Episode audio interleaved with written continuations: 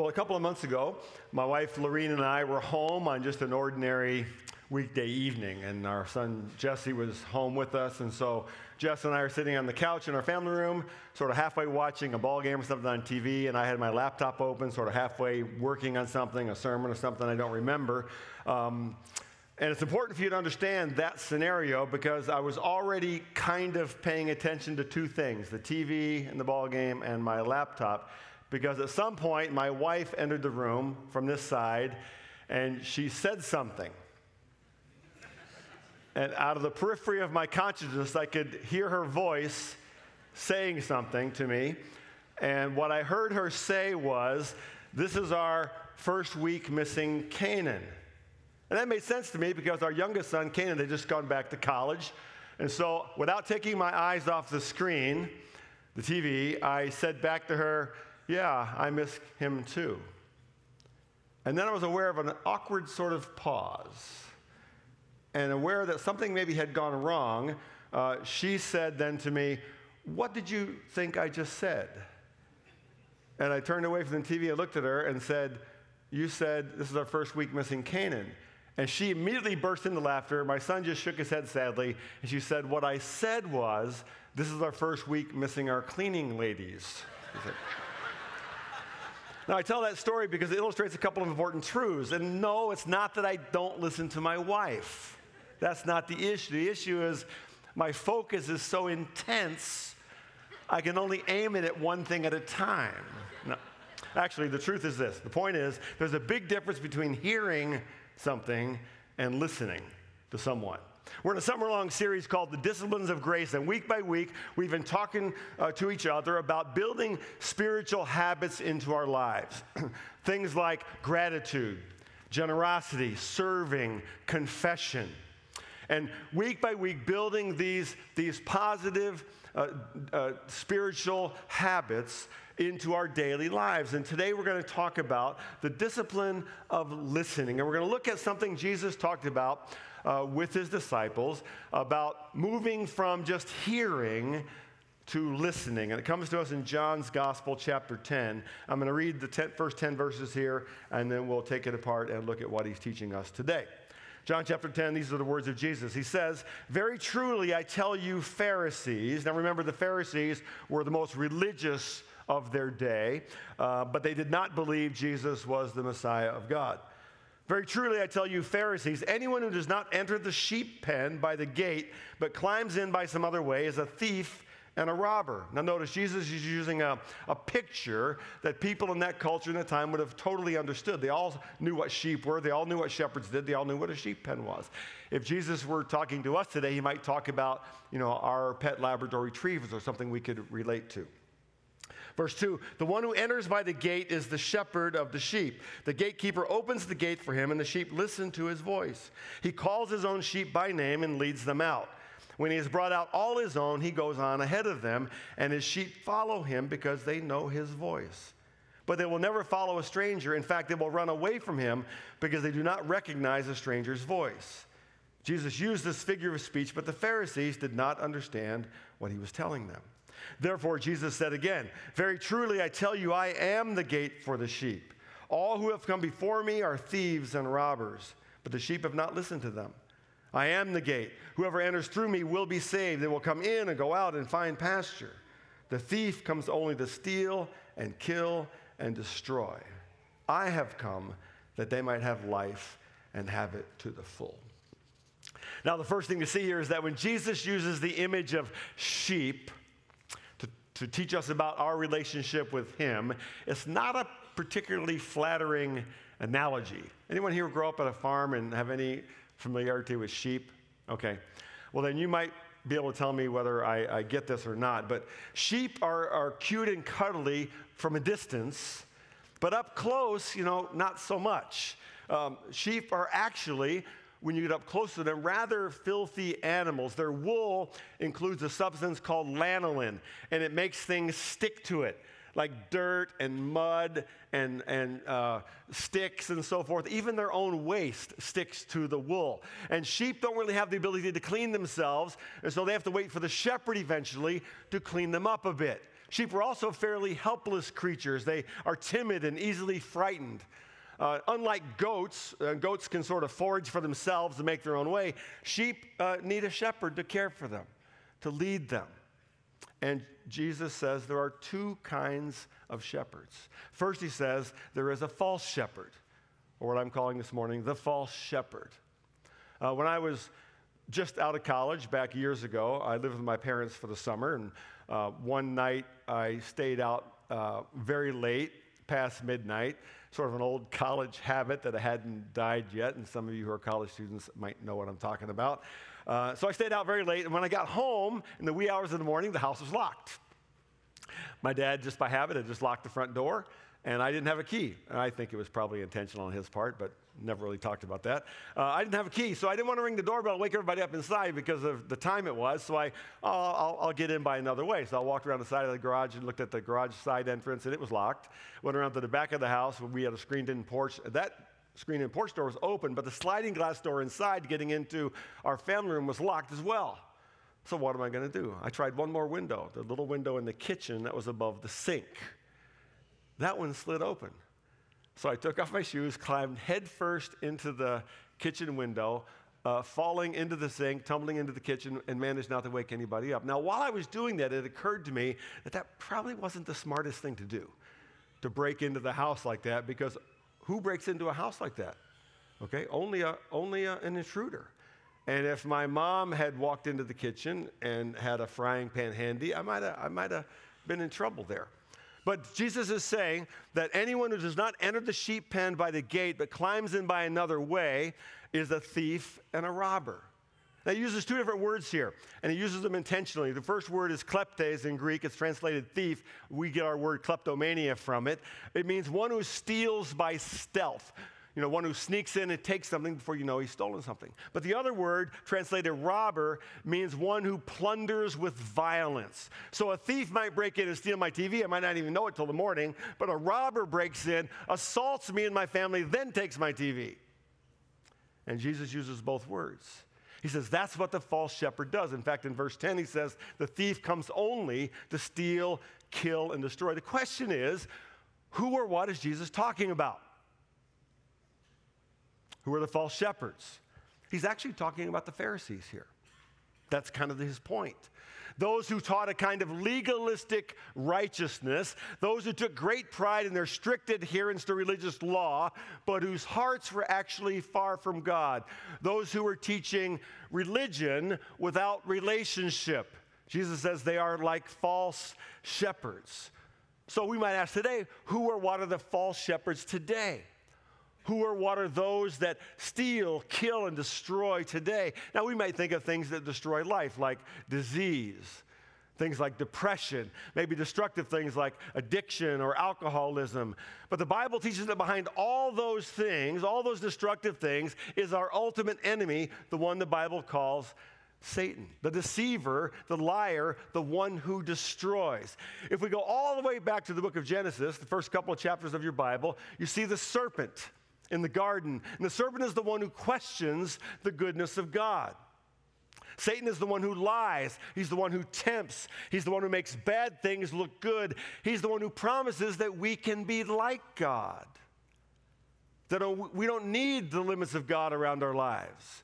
He's the one that promises to make us happy, but he destroys. It's why Peter, later in, the, in, in his letter in 1 Peter chapter 5, says, Be alert and of sober mind. Your enemy, the devil, prowls about like a roaring lion, seeking someone to devour. Jeff mentioned uh, that I have just returned from a 17 day trip to Turkey and Africa to visit a number of our Serve the World partners all over the world, including stops in Tanzania, Rwanda, and Uganda. Um, and in these parts of the world, uh, the, the, the enemy attacks in very obvious ways, at least to my view uh, through devastating poverty, needs so great you can't even fathom. Through the oppressive power of Islam, for example, and in many places by superstitions rooted in centuries old practices of witch doctors and curses, things that lead people into fear and bondage. You can see it, it's obvious. But here in America, in our culture, I think our enemy is much more subtle than all of that. His lies are the same lies as he gave in the book of Genesis in the garden, but much harder for us to recognize. For example, the promise that, that more wealth will make us happy. That's everywhere in our culture. It's not true. The promise that education or science or politics will someday solve all human problems. It's not true. And more than any of those, there's what I call the cultural gospel. Do you know what our cultural gospel is today? Our cultural gospel today is you are your own truth. Not that God is the source of all truth, but that you are the source of all truth. Your truth is your truth. My truth is my truth. How often do we see it out in social media? Speak your truth. And everybody claps. Jesus says these are lies. These are lies of the enemy who has not come to give life. He's come to kill, steal, and destroy. Jesus says, Do not listen to his voice.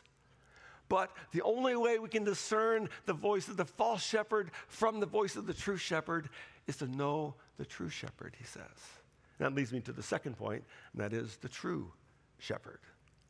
Uh, when I was growing up as a young boy, uh, same age as many of you here, six or eight, ten years old, one of the constants in my life uh, was my father's ability to whistle. Uh, he somewhere in his life he learned this unique technique that I could never imitate. I tried and tried and tried. I couldn't do it.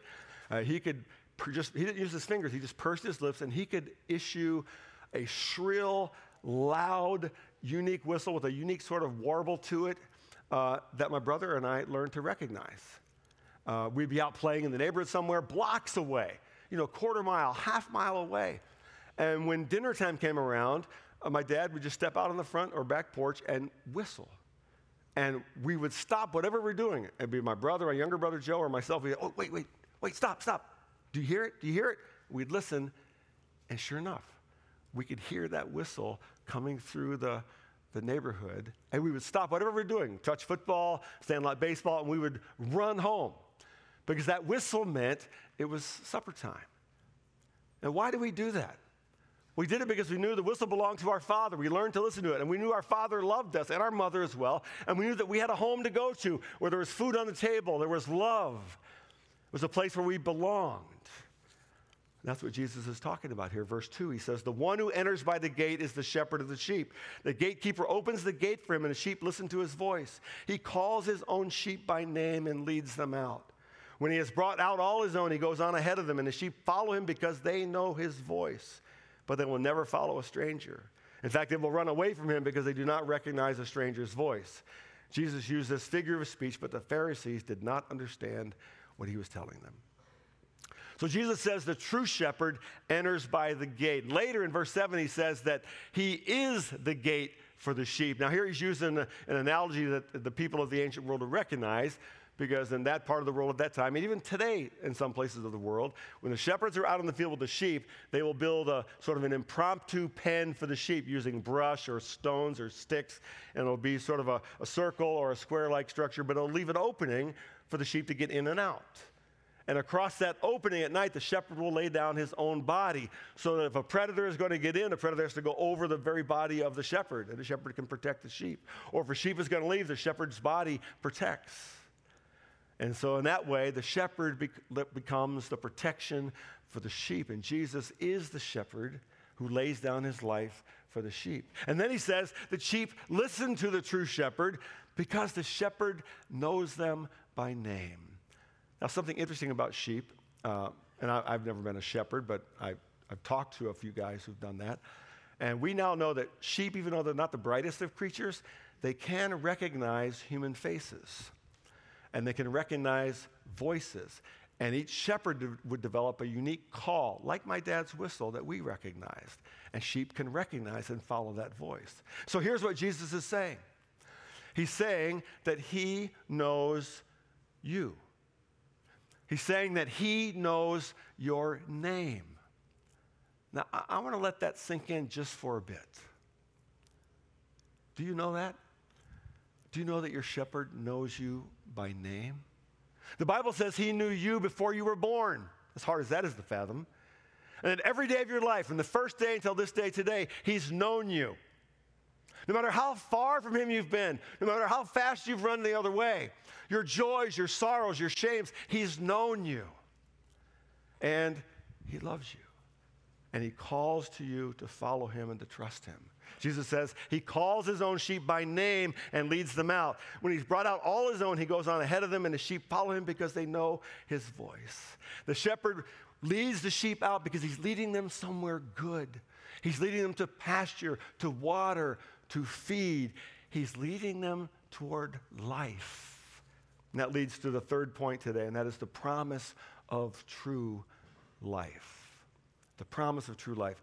One of the great blessings of having the, the privilege of, of visiting parts of the world, uh, as I did just the last couple of weeks, is meeting some amazing people. People like Pastor Fred Wangwa. Uh, I spent two days with Pastor Fred in Uganda. Um, and one day, as we were driving somewhere, I just asked him, Hey, Fred, just give me your story. Tell me your story. He spoke a number of languages, but English being one of them. And in a nutshell, this was his story. Fred grew up in a family of 12 children, born to a mother and an alcoholic father in the slums of Mbale, Uganda, village, a uh, uh, big uh, town up to the northeast of uh, Kampala. Um, at the foothills of the mountains. His early life was so impoverished that he would often go days without food. In fact, one of his younger brothers died of starvation right in front of his eyes.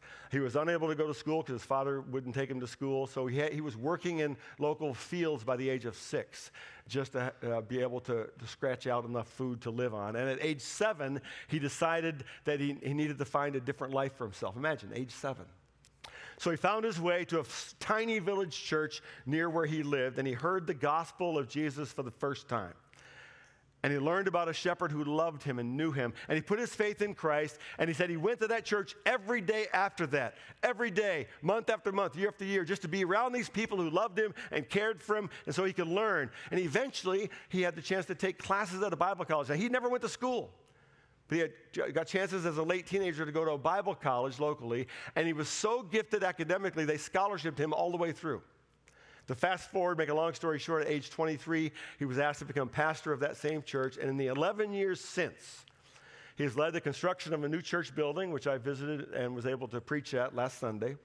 Uh, he then found a way to plant 10 new churches in the foothills of the mountains that are nearby and trained personally 10 pastors to lead those 10 churches. And on top of that, he serves as the spiritual director of the Cure Hospital of Uganda, one of the leading neurological surgery centers in all of East Africa.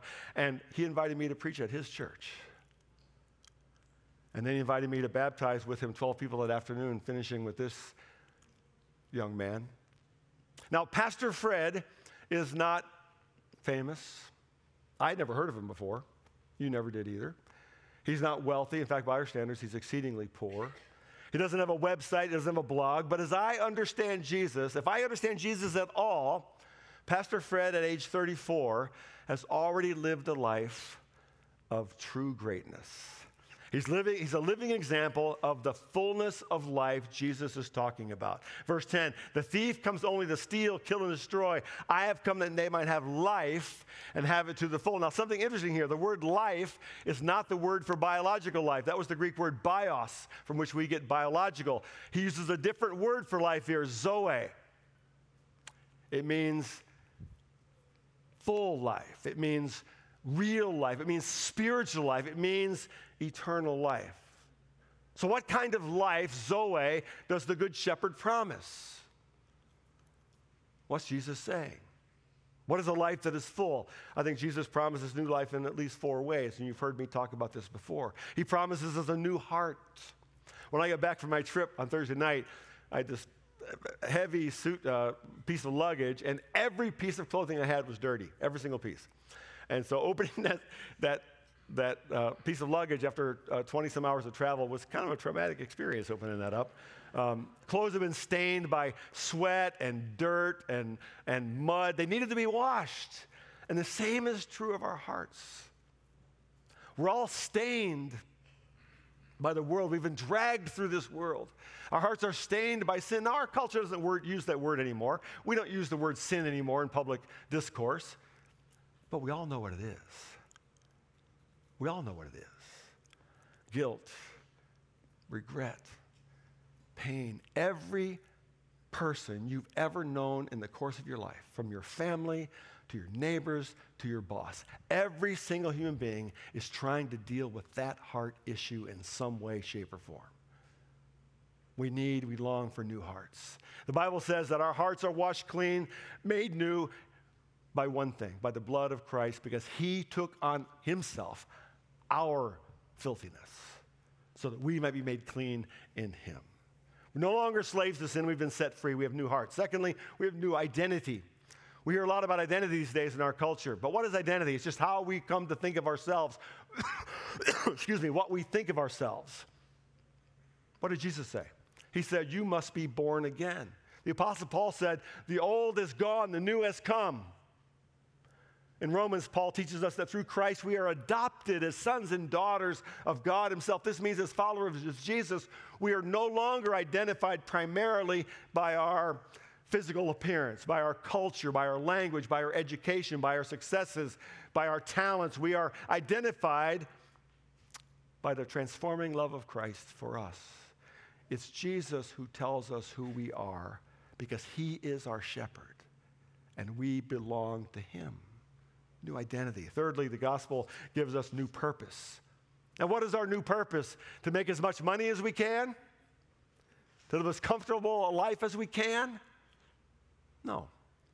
Our purpose is to live and serve in the eternal kingdom of God. Why do we set aside a day, August 24th, to be a great day of serving? When we hope a thousand of us serve together in one day just to make an impact in our community. Why do we do that? Because that's what followers of Jesus were recreated to do. We live and serve in the community called the church for that purpose. I visited probably 10 or 12 churches in Africa, just so different from each other. Languages and cultures and dress and worship, and some of them dance and some of them don't. Some of them don't even have buildings, they meet under trees. But all of them the same.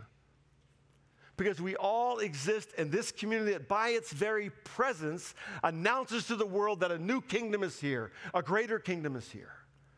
Our purpose. And finally, fourthly, the gospel gives us new destiny. A new destiny. One of my stops in Africa was the Cure, C U R E hospital in Uganda. Jeff visited a Cure hospital a couple years ago in, in uh, Zambia.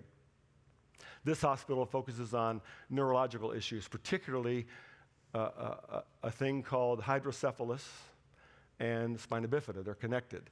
And so Pastor Fred took me through this hospital and I, had, I, I, took pictures, but I decided not to put any on the screens because they're too hard to look at. I didn't want to create trauma.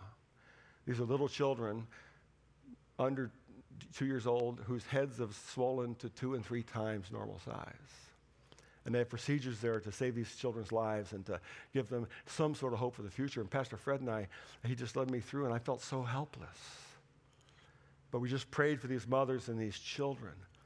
And as I think of the, the th- issues Jeff mentioned today, the, the horror of El Paso and, and even Dayton, the Bible tells us that this life, this earthly life, with all its pains and struggles, and illness and disease and death. This life is not all there is. Our eternal destiny is to live and reign with Jesus in the new heaven and new earth forever, where there is no more sin, no more death, no more disease, no more sadness. This is the new life. This is the fullness of life the shepherd is promising to us. So, how do we listen to the shepherd? How do we learn to discern his voice? Does Jesus still speak today? He does. I want to mention just two ways. I could mention several others, but two for this morning. First, we learn to listen to his voice through his word. Through his word. Jesus promised to send the Holy Spirit to teach and guide. And the Spirit does that primarily through God's word. We learn to hear the shepherd's voice through his word. Just as my brother and I learned to hear and discern our Father's whistle because we heard it day after day after day, and we knew that sound. So, also, there is absolutely no substitute for time spent in God's Word. Read, dwell, pore over it, stay with a single verse over and over again until He speaks to you because He will. It's His promise. Secondly, through prayer. through prayer. When I think about prayer, I always remember a story. Um, I, when I was a young boy, 10, 12 years old, I uh, accidentally walked into my dad's office. He was a pastor, and he was on the phone with someone. And I realized as I walked in, he was on the phone. So I immediately started to back out, but my dad went, like, come on in, it's okay. So I went in and sat down by his desk, and I could hear through the, through the phone, the old-fashioned phone with two parts to it, you know, that kind of used to hold up like this. And I could hear a voice just chattering away on the other end. My dad was just going, mm-hmm, mm-hmm, mm-hmm. This voice was chattering. and then my dad put his hand over the part of the phone and went, watch this. And he pulled out a drawer and he put the phone in the drawer and shut it.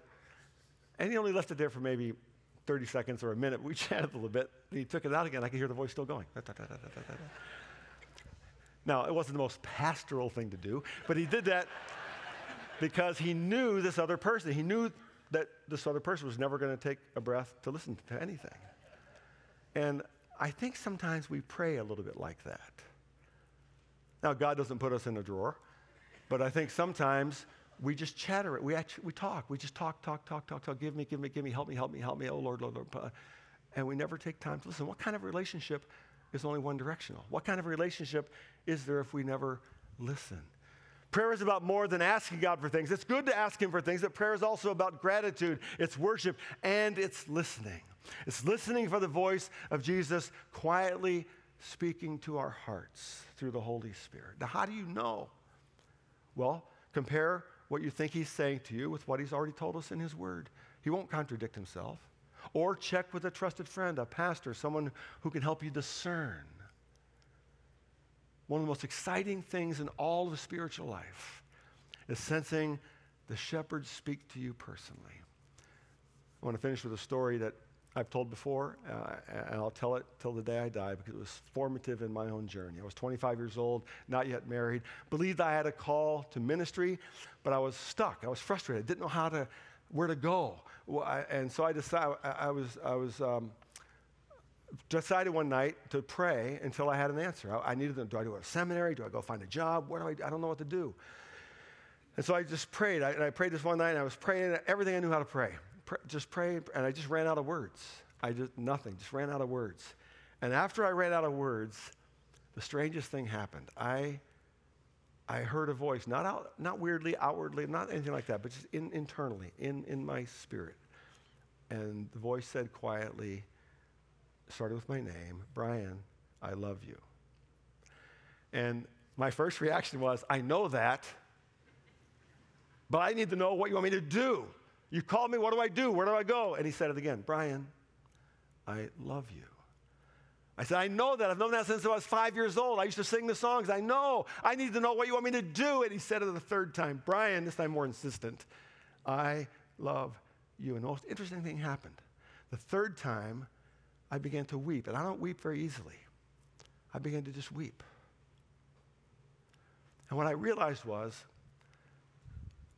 that before I could do anything, before I could serve in any way, my shepherd wanted me to know two things. First, that he loved me. And second, he needed me to know what his voice sounded like. He needed me to learn to recognize his voice. We've been talking about a challenge every every week, something to build into, to, to explore in your spiritual life. And here's what I want you to think about this week. Whatever you do in your, in your daily habits spiritually, whether you take time in the morning, in the evening, on the way to work, whatever you do, add this little piece if you don't already. Just add a couple of minutes to listen, where you stop talking, quiet your heart, ask Him to speak, and then listen. Two minutes will feel like forever. Five minutes will feel like an eternity. Just listen. Do that each day this week, and when you get to the end of the week, Friday or Saturday, take an extended time. Take 30 minutes, 20 to 30 minutes. Walk, sit, and just listen. Listen for the quiet voice of your shepherd who speaks your name. Listen to him encourage, convict, direct, and then talk to someone about it. Before we move to communion today, we're going to give you just a, just a moment as the music plays. Just so just bow your heads. Take just a moment and reflect. Prepare yourself for communion and listen for the voice of your good shepherd.